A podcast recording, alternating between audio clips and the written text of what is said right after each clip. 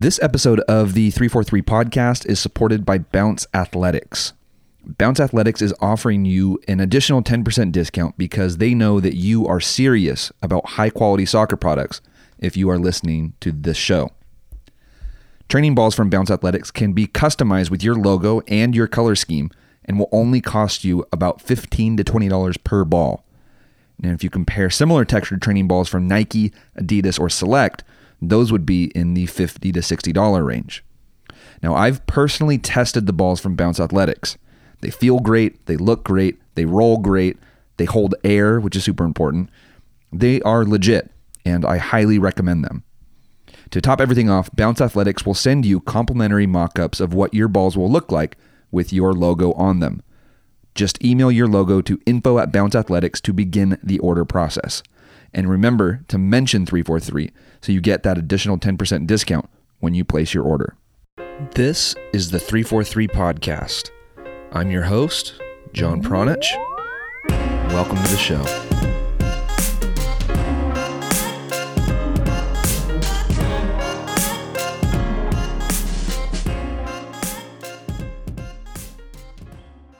Jordan Farrell is a youth soccer coach from Stockton, California. Leading up to our conversation, I asked Jordan what he wanted to talk about, and he said the structure of the system. And that is exactly what we did. We also discussed his playing experience in college and also his playing experience abroad. We talked about the quality of players in California's Central Valley and what is keeping them from joining the traditional system.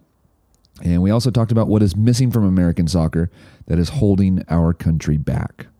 I know those are all very big topics. We've discussed all those before, but Jordan provides some very good talking points and some very good insight from his vantage point in the dead center of California. You can connect with Jordan on Twitter. I've included a link to that on 343coaching.com. And I've also included some other relevant 343 podcast episodes, including the one that Jordan unknowingly referenced while we were talking. That was pretty funny. You'll hear uh, you'll hear that. Uh, if you like this episode, it would mean the world to me if you shared it with other coaches, parents, players, or fans. You can also subscribe to the show on Apple Podcasts, on Stitcher, Spotify, or Google Play. And if you are feeling nice and you are feeling generous, a five star rating is always welcomed. Uh, but if you really want to support the 343 podcast, the best way to do that is by joining the 343 Premium Coaching Membership Program. What you get in return when you subscribe is the best coaching education program designed by a proven practitioner. I'm not the practitioner. I am actually a user. I'm a member of the program. And I vouch for this program because what I have learned from it has completely changed the way that I coach. My teams were good, but they were winning with the typical American physical bootball style. And I absolutely hated it. I loved winning, but I hated the style that we were playing to win. But when I started studying 343, my team started to win with an elegant, beautiful Spanish possession style. And I've been a member of the program since it launched, and I could not be happier. 343 has taught me so much about possession based soccer. It has been the absolute best investment of my time and my money that I've made when it comes to coaching education. And if you guys listen to this podcast regularly, you guys hear me talk about all the things that I've done. I've been YouTube videos galore, DVDs, books, uh, Coerver courses, uh, other courses, traditional courses, whatever. I've done it all. This to me has been the best use of my time and my money. The 343 membership program teaches you a proven methodology which comes directly from one of the best coaches in American soccer. And when you sign up, you get instant access to videos of real games and real training sessions. And you also have 24 7 access to ebooks, audio lessons, recorded classroom presentations, on field clinics, and members only forums for networking and sharing ideas with other 343 coaches. To find out all of the details and to learn more about the benefits of joining the 343 program, you can visit 343coaching.com. All right. Uh, I hope that you are ready for this episode with Jordan Farrell.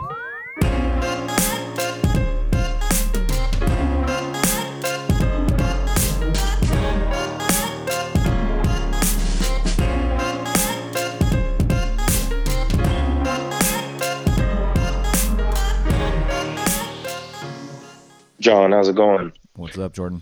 How's everything going today? All right, man. Another day, another day, Another- another day in, in California youth soccer, huh? Right? Exciting stuff, man. Hey, um, I, I, I want to start out by saying I, I first uh, kind of got to know you through your interview with Chris Kramer. Okay. So that was, I don't know, what, two years ago maybe? Yeah, quite some time. Yeah, you were one of his first episodes, and, and that's where I kind of I kind of got to know you, and I think you might even been his first like repeat guest, right? You've been on his show a couple times. I have. Yeah, twice. Um, it's always a lot to lot to talk about, never everything, right? Dude, you have no idea. Like a- after recording, I don't know, I'm probably over 200 episodes now. I leave every episode thinking like, well, that would have been a great three hour conversation, but um, crammed it all into 45 minutes. I mean, it sounds like that every every podcast. It's like, oh man, I wish that would go on for you know a couple more hours, but that wouldn't be good for anybody. No, it would be. I kind of like I kind of keep track of like what people or like where people drop out out of the of the podcast episodes and whatnot. And I used to record like two hour episodes, and and I realized like people weren't listening all the way to the end. And thirty to forty five minutes, like I texted you a little bit ago, kind of is kind of like the sweet spot, and, and it's enough of their their attention, and maybe you know that's the average commute. I don't know, but thirty to forty five minutes seems to be the sweet spot for whatever reason. Uh, interesting. Yeah. Interesting. Yeah. Um, all right. Well, let's. Uh, you you know the deal. You're you're a podcast veteran. You've been on on shows before, so I don't need to go through the pleasantries with you. uh, No worries, man. I'm in a quiet place, so it should work. Perfect. Um, sorry. Let's uh, let's start off with just uh, just give everybody uh, an introduction. Who who are you? What do you do? Where where do you do it at? And then we'll kind of we'll kind of bounce around from there. Yeah, um, my name is Jordan Farrell. Um, I grew up here in the Central Valley in in Stockton, um, and now I coach soccer for uh, Sac Republic. And I say soccer because I assume most of your audience is American, but I prefer football. Yeah, yeah. No, it's uh, it's yeah, whatever. They'll they'll figure it out. if they're listening to the podcast, they they they got it figured out. Um, Got it. yeah. So so kind of if you can describe the lay of the land out in Stockton, because when when you when you say Central Valley. Like I, I know what you mean, and I, I've driven the incredibly boring Highway Five for I, I don't know hours and hours and hours multiple times, and I kind of know what it's like out there. But people that aren't from California, they they probably don't understand what it is like, what that piece of land is like, and and what the soccer there or what that does for the soccer in Central Valley. Yeah, I mean, um, it's still Wild West, and I say that um, in like a like a structural sense, but also in like a the the passionate sense. Um, I mean, the football here is is amazing. We have ballers. I mean, I there's kids that try things um, that like you you can only imagine. Um, but also it's the Wild West in terms of what you would traditionally see clubs and what a club is. Um, you know, the, you don't have uh, the same structures that you have even like over in the Bay Area or up here in Sacramento. It's it's completely different. Um, but it's a it's a certainly a, a, a gold mine waiting to be mined, and people are doing a lot of good work. So that's uh, that's the plus side. Um, it's coming, but it, it just hasn't been. And, and so a lot of the football's developed in indoors or in, um, you know, backyards or streets. Um, you know, uh, like I said, I'm from Stockton. And so if you go down to the, the South side, you see, um, you know, little pickup games everywhere. Um, and then the parks, the, the adult leagues that kids are playing in when they're 13 years old. Um, you know, it really is if you're good enough, you're old enough. Uh, and that's how kids learn which is different than a lot of American soccer uh, places, I guess, you know? Yeah. Um, Stockton, do they have like a, a, oh man, it's not PDL anymore. What is it? USL two or USL one? Um, do, do they, does Stockton have a, a professional outlet or is Sacramento the closest? Uh, Sacramento is the closest USL. Uh, Fresno also has USL, but Sac- but Stockton only has, uh, uh, well, they have a coming MPSL team, Mhm.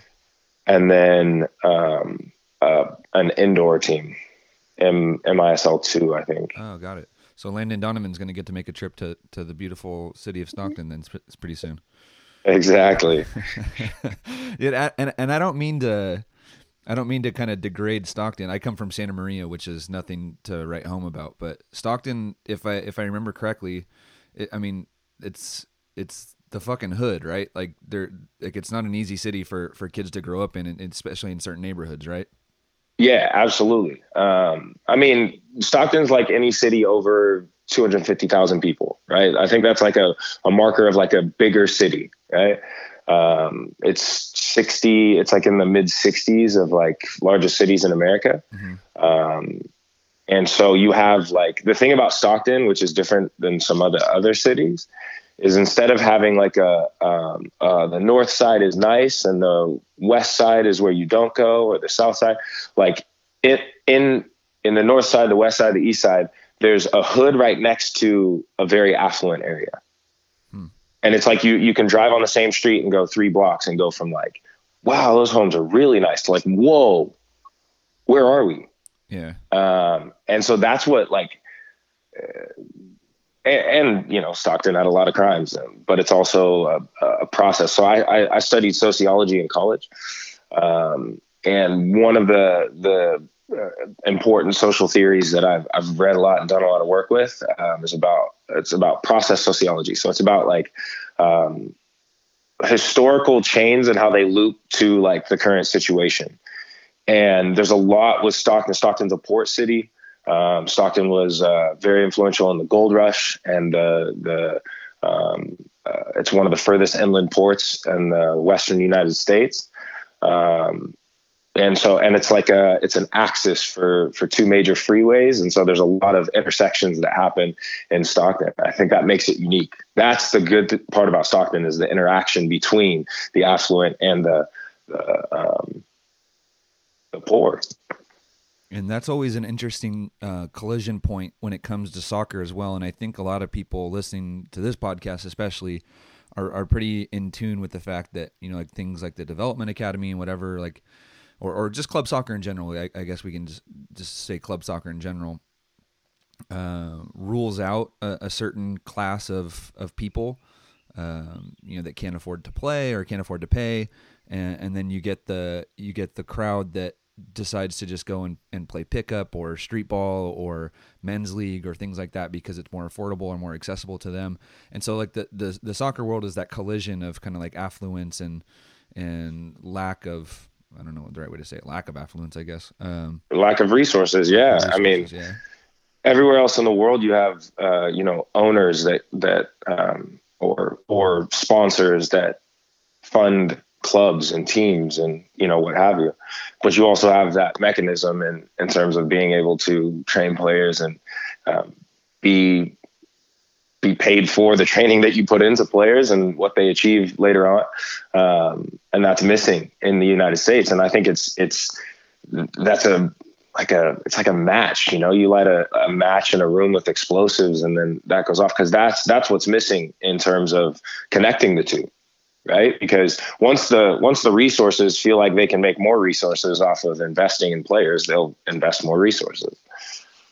That's a you, you you described it really really well. It's like if you don't uh, if you don't see a return on your investment, then how can you reinvest? Like how how are you going to be able to make your second investment? How are you going to be able to make your third, your fourth, your fifth investment? And that's what a lot of people I, I, I don't know if they connect that dot and and if you know the way that the American soccer landscape is is kind of set up is that you're just asking people, the same people, to just you know in, invest in just their one player, their one kid, and that's not really the right way to do it. I, I and I, I don't know if I described that properly or not, but um, the the club is always looking for, or clubs are always looking for a parent to come in and, and just you know just pay for their their one kid and the club then really doesn't have a, a reason to invest or reinvest in in other in other things. I probably described that terribly, but no, you're. I mean, you're right. the The club doesn't have. Uh, if if if everyone there, it's it's uh, it's individual transactions with the club. Yeah, that exactly. All right, perfect. You said it better than I did. no, I mean that that's the reason you don't have clubs that are building, you know, their facility because it's an individual transaction and and and they're not thinking about the club necessarily. Um, they're thinking about themselves, and sometimes coaches are thinking about themselves. I mean, when I say the Wild West, um, you know, when I first got my start working in in a club here in town, um, it's now Surf, but was Monarchis. Um, we looked at it, and there was like there was like three or four clubs within the club.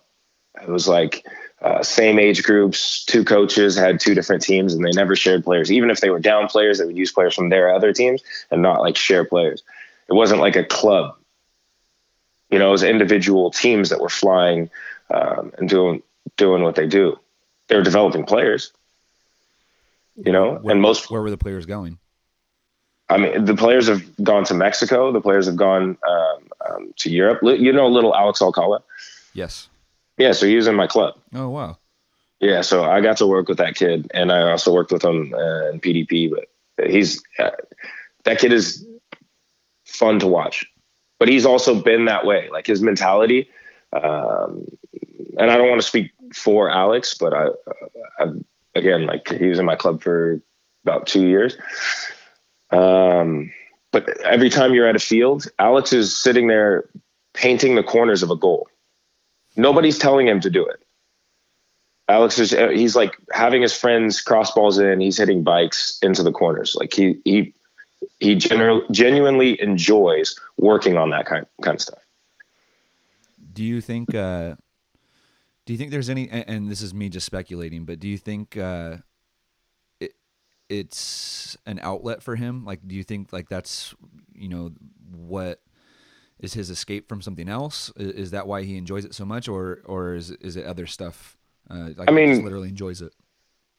Yeah, like the the neighborhood that he grew up in isn't big houses and green lawns, and you know, um, it's the the opposite.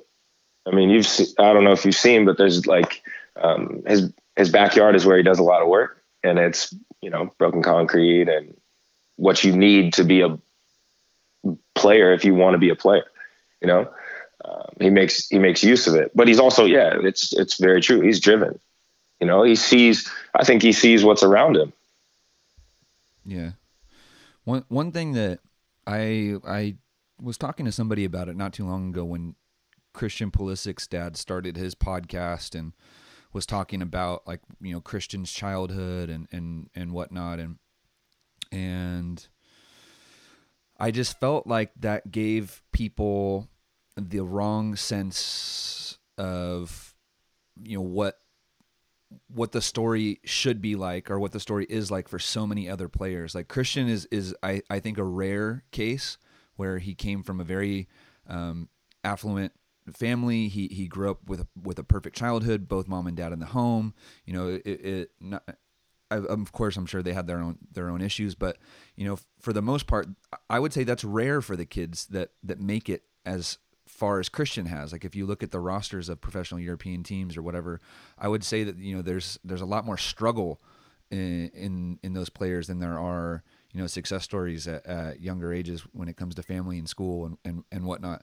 And so uh, the reason I, I, I bring that up is when Christian's dad had started his podcast, I felt like that was kind of giving parents this false sense of you know that's what it really takes for for the kids to make it. It's like no not for kids like alex like you're talking about like that that's completely different. That's that's not their reality. That's not the reality for guys like um uh, that I'm I'm more familiar with, like Alex Mendez or Uly Llanez, like those guys grew up in the freaking hoods in in Los Angeles. Like their their reality wasn't Christian's reality, and and so I guess uh, there's not one specific way that is going to make it you know right or wrong or anything like that but i just really got the feeling that parents and and, and coaches as well were saying like oh yeah like th- look at how christian made it. That's how that's how it's supposed to be done. I'm like no no no no no. That's not how it's supposed to be done.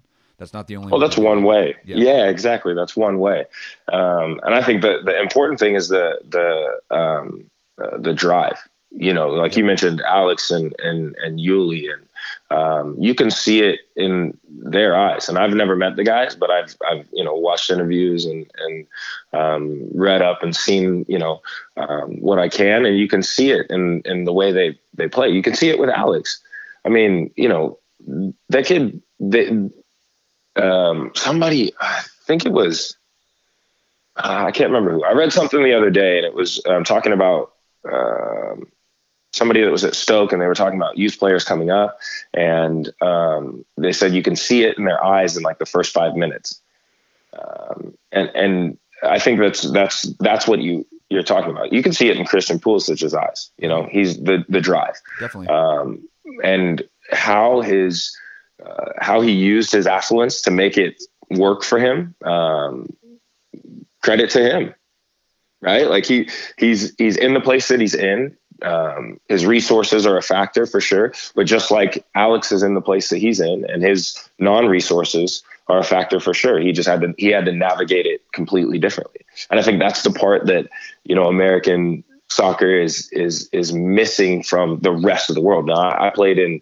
I played in Germany and I played in like the um, the fifth division, so it's now a fourth division. It's the Bayernliga, it's like the the state of Bavaria. Um, and when I was there, you know, my team was basically like U23s, and it was a mix. You know, the, at, at that level, like guys that had um, grown up in you know FC Nuremberg's academy or or um, you know other top top academies in Bavaria, um, or like the homegrown kids, and they were like all 18 to 23 basically, and it was a mix, and you could see kind of which ones were were um, the kids who had resources, so they had been playing, but like didn't really have the drive, you know. And then you could also see the kids that were like they don't have resources and they're playing and they're they're driven, and you could see it over there. You could see the same thing over here. When you when you went over to Germany, was that your was that your first time joining a team abroad? Yeah. So actually, I like um, I grew up like a multi-sport athlete um, all the way through high school. I finished um, the spring of my high school running track. I, I like uh, got pretty close to getting to the state championships, but missed out just a little bit. Um,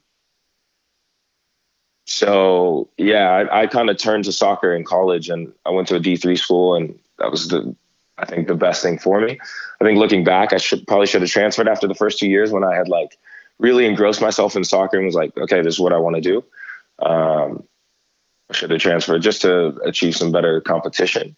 Um, but when I went over to Germany, it was like basically I knew I wanted to get out of the country because American soccer wasn't for me because I didn't play D1. Basically, I was like, I, I figured out like it would have been tough for me to be a pro because I didn't play D1 soccer because there wasn't like lower division football really like the way that it is now. And it's not, it's developing, you know? Yeah. um, from 10 years ago to now. But over there, there's an extensive lower league system. So I was like, okay, I'll get on with the team and, and, and make it. So, um, yeah, I connected with a, a program that got you trials over there, like 30, it was like a 30 day trial. And then I found out that in Germany, you could be there for 90 days without having to like get a visa or anything. Um, all you needed was a passport. So I bought a one way ticket and just was like, I'm going to make it.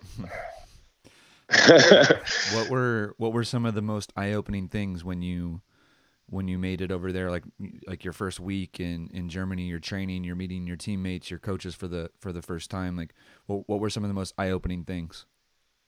Yeah. So the first club I went to, um, I got there and then uh, the the sponsor basically went bankrupt like the week I got there.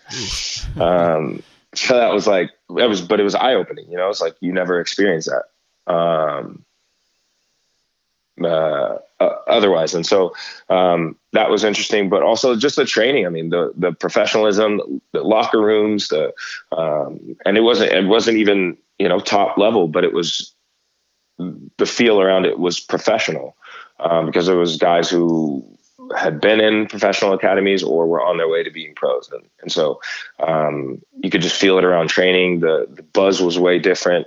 Uh, the speed of play was incredibly fast. And I went there in like October. So um, already, you know, it's the Black Forest and whatnot, but um, the, the grass was slick and the ball was humming.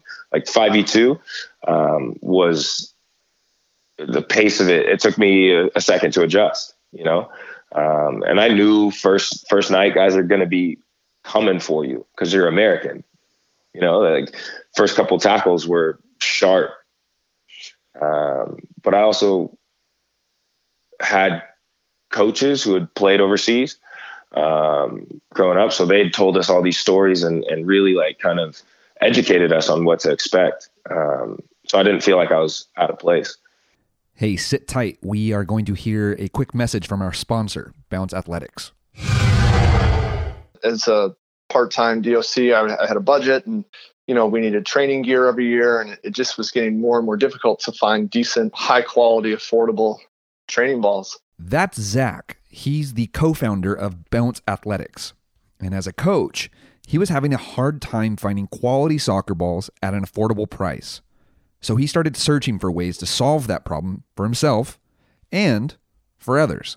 We've been able to experiment with a lot of different textured materials and construction methods, and and I think we've really got it dialed in to to where now you know with with our training balls we're providing super high level training balls that have all the modern technology in them for a fraction of the price of global brands. Zach and Bounce Athletics are offering 343 members and listeners 10% off orders of those custom premium soccer balls that he was just talking about. Email info at bounceathletics.com to start the order process and be sure to mention 343 to receive your 10% discount. All right, let's get back to the show. I want to I want to just say something that's kind of bouncing around in my brain right now. It's not really a question; it's more of a thought, and then I just want to kind of get your reaction to it. But it's uh, it, it's something that we don't typically think about as an American soccer culture. But when we are developing players, a lot of times we think we're competing against other, you know, Americans, other D1 colleges or other academies or ECNL clubs, whatever. And we, I, I don't think a lot of times realize that all around the world, they're developing millions and millions of players as well. And they see MLS as an opportunity. They see USL as an opportunity to continue playing if they don't make it in their home countries. And those players are typically, um, for for right now, um, more more advanced than the players that we are developing here in America. So American roster spots are not guaranteed for American players. And so if you go into you know the development process thinking i need to be better than this kid that's you know at this other academy in california it's like you're limiting the way that you should be thinking about it because you should be competing against all the kids in brazil all the kids in argentina all the kids in in uruguay because those guys Absolutely. are gunning for your spots as well the kids in germany i mean those those players in foreign countries now are and and have been for quite a while uh, they've been occupying roster spots on college or at colleges and, and, and whatnot. And so when you said that you were going over to Germany and you know the guys are going to be gunning for you because you're you're trying to take one of their spots like, like that's one of their friends spots or that's their brother spot or you know that, that or it's money or it's money yep so i mean it's it's money if they're not starting yep. like they're not getting paid the same yep and and th- these are just things that uh, in the American soccer environment we don't think about those things to that level of detail. Like we, we think about you know recruiting or or tryouts or things like that. We don't we don't go to the to the to the minutes like to to zooming in that far to seeing all those incredible details and yeah. that really hurts us i think so not a question i don't know just a thought i don't know how, how you might react to that but no, it's true. I mean, I think that's, but there are some environments in America, and uh, you know, I think some of the critics of of you know the conversation we're having and being in agreement about that, uh, like some of the critics are that, oh, you, you know, there there are people doing good work. Yeah, absolutely, there are. There are people doing good work in America that that are that are ingraining those type of values and understanding into uh, their players, and you can see the players coming out of it you know you can you can see because they're in the pressure cooker we we we talk about like um, uh, those environments in italy or in in, in even china and, and places like that where where um, I listened to a podcast the other day, and I can't remember uh, which one it was, but somebody was talking about they were doing work in India, and they were saying that, that a kid was traveling five hours by trains, by like multiple trains, buses, and whatnot Jordan, to get to. podcast. yeah, yeah, okay and I was like, I was like, this this is what people don't understand. Yep.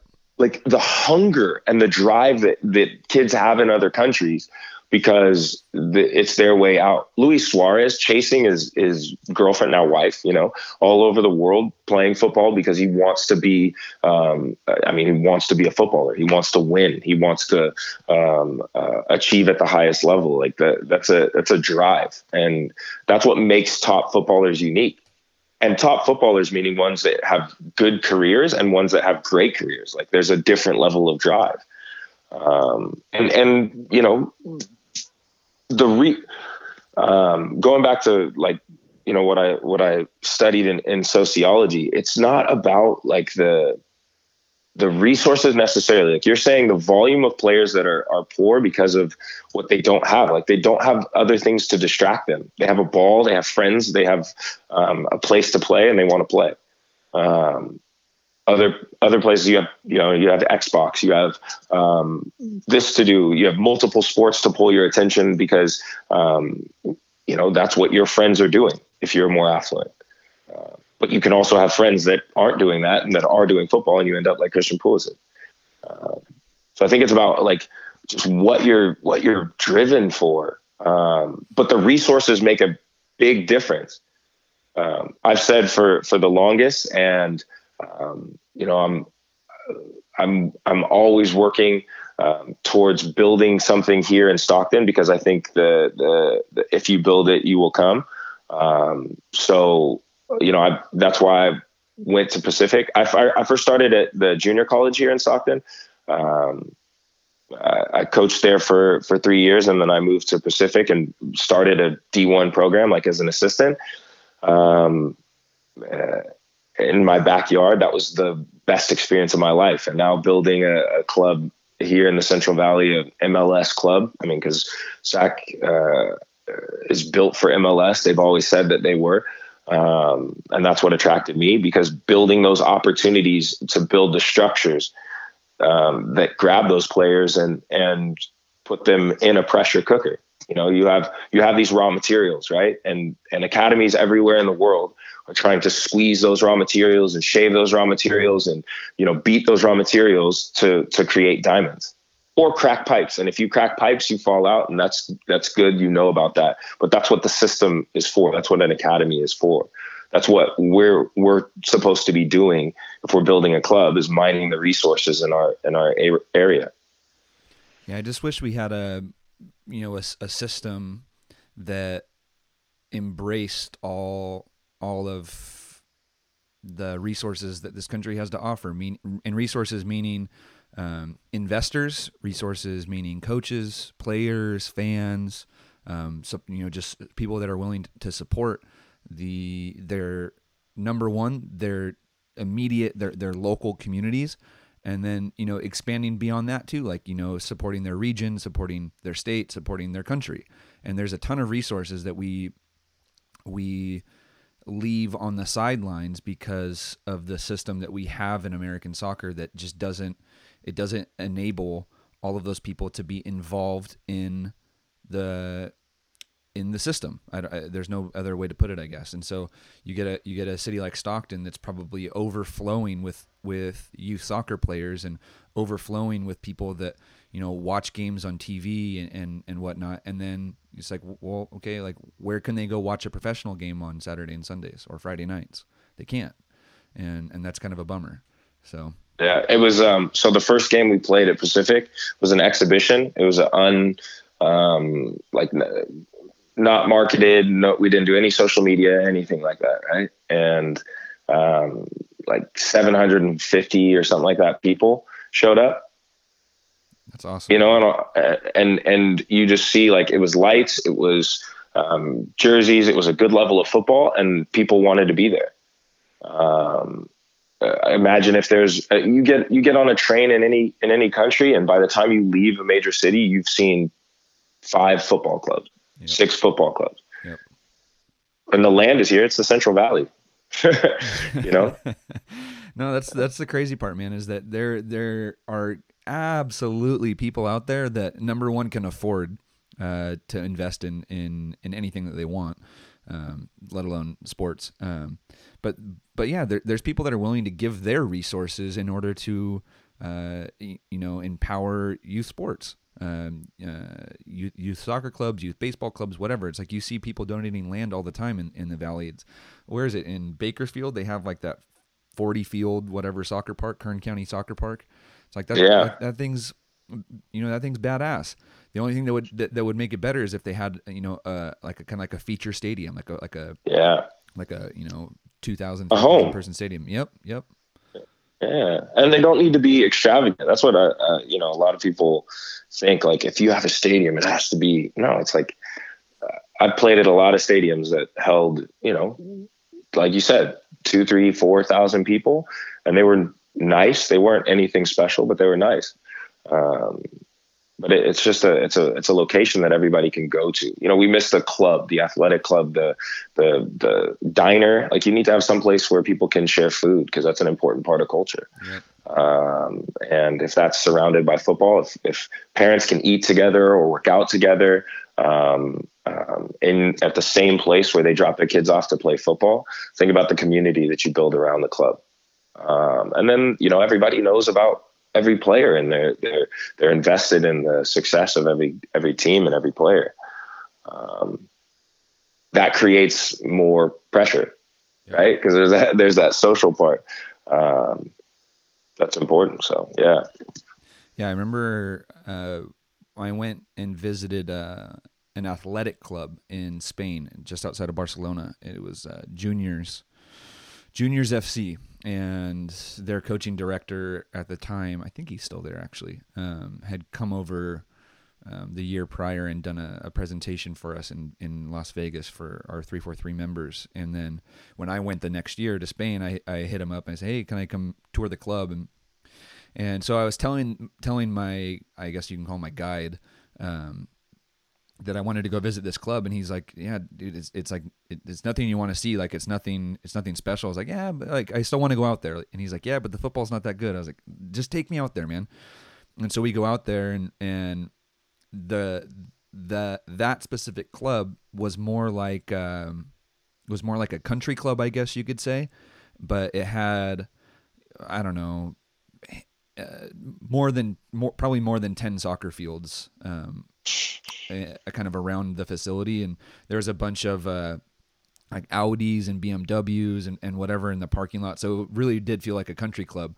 And then in the middle of all the fields was like a like a true athletic club. So the parents would bring their kids to training and they wouldn't just drop them off or watch from the sidelines. Like they were participating in spin classes or playing basketball or lifting weights or there was like a like a kind of like a clubhouse or coffee house type thing where you can buy coffee and, and snacks and beer or whatever and hang out and it felt like just a community it felt it felt like like you know those people had ownership in the club and that was badass and that's something And- that we could totally replicate here in the United States we could absolutely replicate that and nobody's doing it everybody's gone off and, and created sport for themselves.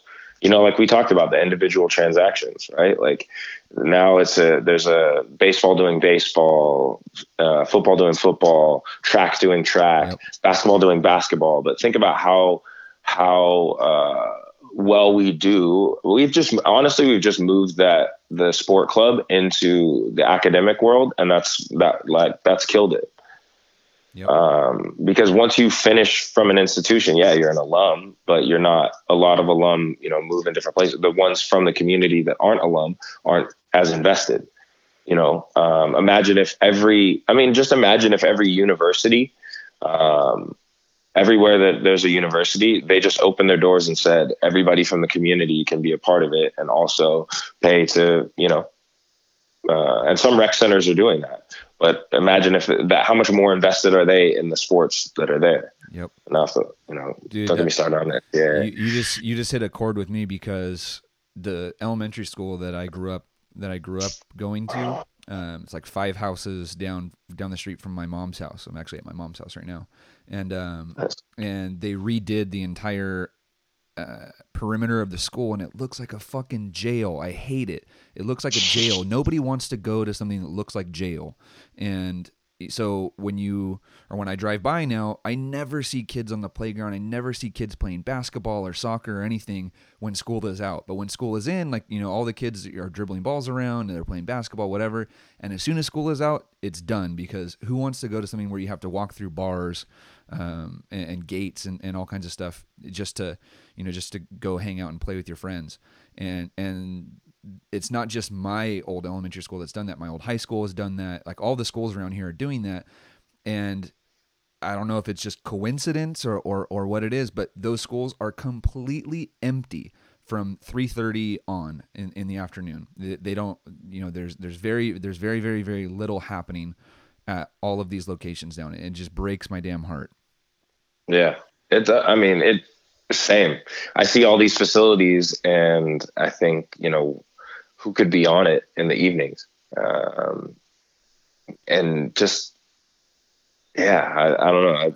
That's when when I when I mean I, have I've traveled overseas um, a lot. Every place that I've been, you've seen you see just little soccer fields everywhere. You know, it's it, it's only like I think it's only like ten grand or something like that to turn an old um, tennis court into a futsal court.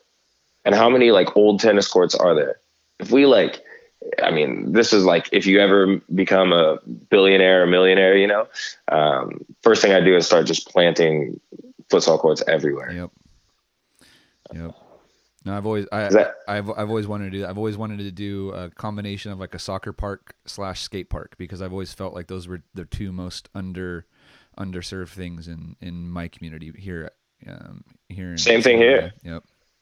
Yeah, same thing here. There's there's Yeah, go ahead there's I mean there's good skate parks and there's good spots to play here, but they're not together. Yep. And if you connect them, there's a bigger community, man.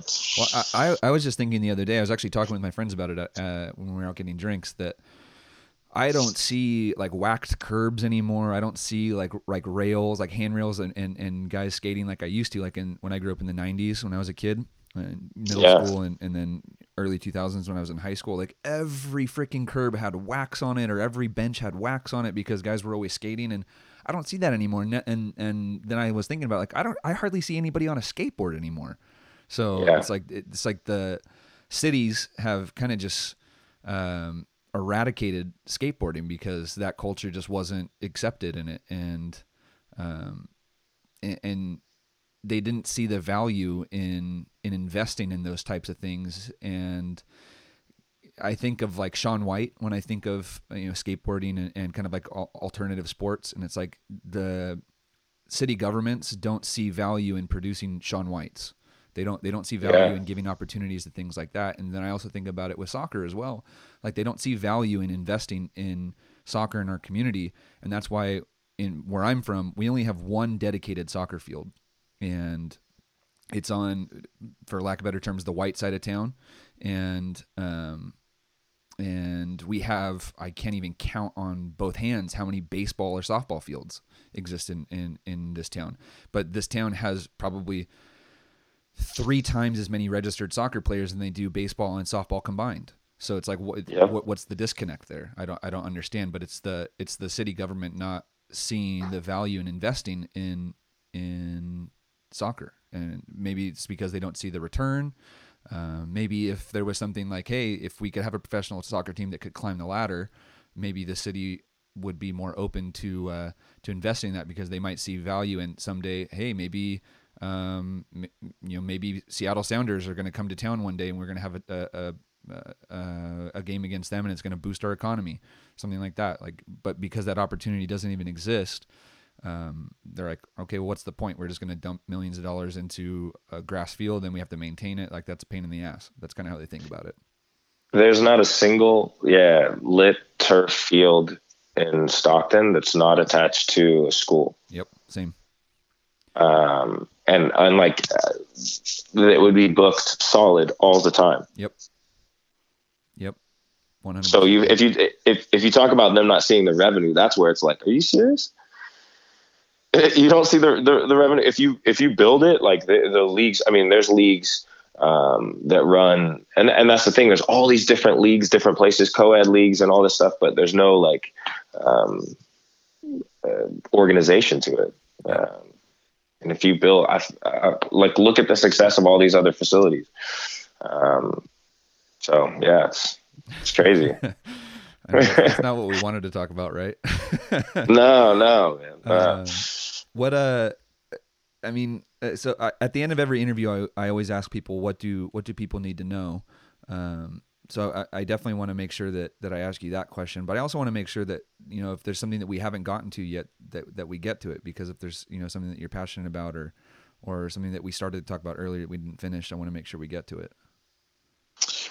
Um, yeah, I mean, I'm I'm passionate about just the, the, the structure of soccer in America. I think, um, you know, I've been lucky to to grow up as a as a coach in NorCal Premier and know, um, you know, the work that they're doing in terms of of making soccer accessible um, uh, and a good structure of soccer. And and you know, I I was lucky to work for the PDP um, which is their, you know, I think it's Cal South, it's ODP. Um, the PDP and the the just the the leaders of NorCal soccer, they're um, they're for the players, and they want to. They're they're trying to remedy as uh, as best as they can this the situation with um, with our structure. You know, they're trying to implement. We have promotion and relegation at the at the youth leagues in in Northern California, and that's a um, terrific um, mechanism. Um, and I think they're they're they're working hard at it. But I, I, think that's my passion. That's why I'm doing the work that I do. Um, uh, and the kids that benefit from it, I think we have to always think objectively about you know what um, what the priorities are for our footballing nation. Because sometimes the priorities are keeping the the pay to play model, so the resources that we know are there um, stay the way that they are. Um, but I think if we're if our priority is winning a World Cup and producing players that can win a World Cup, we have to look at how we build the structures to do that. Um, and the more people that we can get swimming in the right direction and and and I'm talking about you know the professional level, but the grassroots level is the foundation. The more players that we have, and the more players that we know about, the more that we can filter into the system. It's the I mean the thing that I loved about working with PDP is the guys that I was working with, the scouts and the other people. Like we were all we were mining the Central Valley for for talent. We were connecting with people that had you know a team here, a team here. We see you know players, and we say, hey, come play with these other good players, and at least that got us the contact information for these players, and they got into the system, and they were seen by by people that could uh, you know keep track of them, and um, and that's an important part of of what we're doing. Um, yeah, man. No, I, I I totally agree. And and when you said uh you know, if our goal is to win a World Cup, you know, we need to we need to change some things. And when you look at you know everything that's happened in the last few few years with men's and women's soccer, you can obviously you can obviously see the the in I guess the uh, the end goal wasn't necessarily to win a World Cup. The the end goal was to host a World Cup, and and, and that kind of yeah. just makes you it makes you uh, sit and and think about like okay like what was you know what was the incentive there? And, and you know some people are gonna are gonna benefit more than many many many others because of hosting a World Cup. And and a lot of times the most passionate people for anything are, are not in it for um, anything other than than the enjoyment of, of the experience and the win uh, or or the drive uh, the drive to win. Um, and you know fans would celebrate a win way more than hosting a World Cup. And, I, I would oh yeah. I think a lot of people have said like you know in my lifetime I want to see the U.S. men's national team win a World Cup. And and they would you know they're gonna be thinking about that for the rest of their lives. They're not gonna they're not gonna think about you know oh we hosted the World Cup. Like no like hosting is hosting is hosting. Hosting is not winning. Like I want to win the damn thing so yeah I, I want to see us get moving in that direction of of preparing ourselves to win something and I think we, I mean, okay, I think we're moving in that direction. You know, I won't say that we're stagnant, right? Like yep. we're not, we're not sprinting in that direction. Um, but you're seeing it with, Uh, you're seeing it with more and more players testing their waters at the professional level younger. Yep. Um, and whether that's the professional level in the United States or the professional level overseas. I mean, Alphonso Davies, look at look at what he did. He he did MLS and showed that he could he had it at, at the MLS level and then bounced. But there's also other guys. He's Canadian though. I know, I know, I know. Uh, but I think that there's there's guys. Uh, you know, FC Dallas. Look, look right now. So I, uh, uh, Mikey Varas was here at, at, Republic before, and so you know, we uh, friend of mine and, and paying attention to what they're doing. But they're they're playing young guys in the MLS. Yep. And and they're playing them. You know, like uh, seeing Uly on the field is great. Like the, the the that's progress. Now there's also other guys that are starting in the Bundesliga, um, and we need more of that because that pressure is different Yep. whether you're at the the top of the Bundesliga or the bottom of the Bundesliga, that pressure is different. Because um, if or or second division or third division, same. Yep. I mean, I went through a, I went through a relegation with uh, a club over in uh, that I played for in Germany, and that was a great experience. Um, something you I've you know you never had here, like to to go and it was a relegation playoff too. Um, which was which was um, it's a experience of a lifetime. Um, but we need players doing that, and when and young, um, it'll help them. And so I think the more that we get there, and and MLS is a good place for some, and it's uh, you know overseas is a good place for others. I think that that's the important thing is finding the right step for for each kid. We can't say everything is right for everybody. It's true. Uh, yeah, you mentioned that earlier when I when I brought up the Christian stuff. That's that's yeah, that's exactly right. Yeah. Um, but we need to create the environments that are good for, um, you know, try to create the environments that are good for the gambit of, of people or proven, you know. So and, and and just that we need to create an environment that includes everybody. So it's not just for Christians. It's not just for Alex's. It's not you know it, it can't be one or the other. It has to include everybody. And and and and yeah, be honest. Like overseas, there's politics outside of the country, there's there's politics. There's politics here when when you're talking about um, building top teams and, and getting top players in. But there's also the merit of uh, who's the top player and and not necessarily who can just afford to play. Yep. Right. Um, and that's the important part. Yep. No, and, and even at the highest level, man, there's there's you know so much politics. Like what's his name at PSG? Um, Rabiot, like you know, the PSG massive politics. Like Rabiot tried to tried to leave. All right, motherfucker, you're on the bench forever. Yeah, yeah. so it never, it never it never ends, man. Like there, there's always stuff, but you know, as as a whole, the structures and the mechanisms in, in place produce uh, an ultra competitive environment that force people to uh, to make the right investments, to make smart investments, and and to um, to set themselves up to win uh, over over everything else, or, or at least compete over over everything else. And so, like, you can only play politics for uh, you know a, a, certain amount of time or a certain way because at the end of the day, you need you need to compete and you need to you need to win in order to survive. And and that that uh that's way different than what we have here right now. So, absolutely, absolutely, and I know that, and and especially in um, America, um, people don't want the winning or to talk about winning. Yep. You know, like that's a bad that's a bad word. Um, but it's it's there's a score. Yep. From from your youngest age, there's winning and losing. You know, um, uh, and it's just how you how you take it as part of the process, and that's important, losing or winning. Um, as like the I'll kill you to do it. I mean, okay, that might be unhealthy, but that's that's also what's the reality, right? Like you can't you can't say that's that's yeah, you can say it's bad, but you can also say like that's how it is. So if you know, going back to kind of what we are talking about, if, if I'm competing with somebody else and he thinks that way, and that's gonna uh, help him take my money and my job, then don't I need to adjust? Mm-hmm. You know, um, and like you, you know, speaking on Rabiot, it's like that's that's part of learning to be a professional um, and and part of that world so a good lesson for him. Yep. Hey, uh, Jordan, where can where can people connect with you and find find find more about or find out more about you and what you're doing either in Stockton or or with Sac Republic? Um, yes, uh, you know, you can find Sac Republic, uh, sacrepublicfc.com.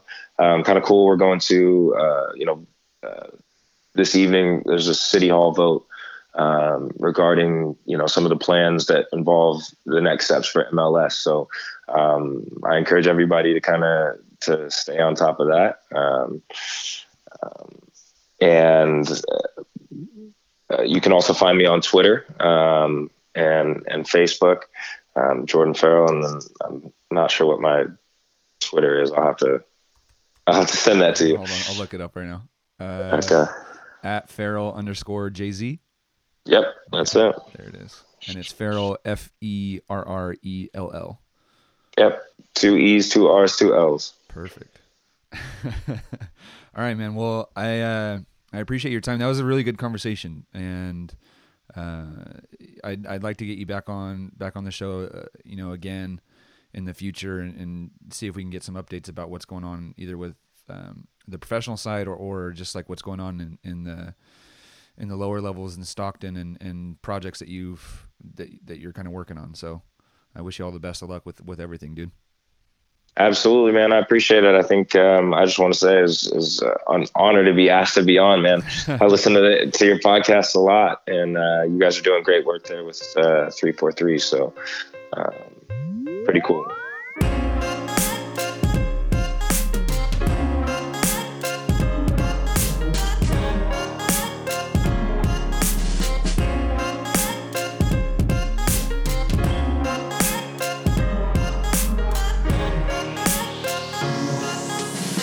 All right. Thank you for listening to another episode of the 343 podcast. And a big thank you to our sponsor, Bounce Athletics. I also want to leave you with one note from one of our members of the 343 coaching education program. His name is Thomas, and he's been a member for quite a while. And this is what he had to say. If you want to play insanely good with your team and start to understand the possession and positional game, this will give you a head start I have tried the material on three ordinary teams, and after a year, they totally dominate the local teams. After two years, they are among the best in the region. The program 343 offers is not a complicated curriculum, it's actually simpler than you might think. But instead of more, you have to go deep in every detail. Thomas, thank you so much for that beautiful review, and I hope that everybody else finds that valuable. If you want more information about the 343 Coaching Education Program, the program that helps support and fund this podcast, you can visit 343coaching.com. All right, we will catch you guys next time here on the podcast. Thank you so much for listening.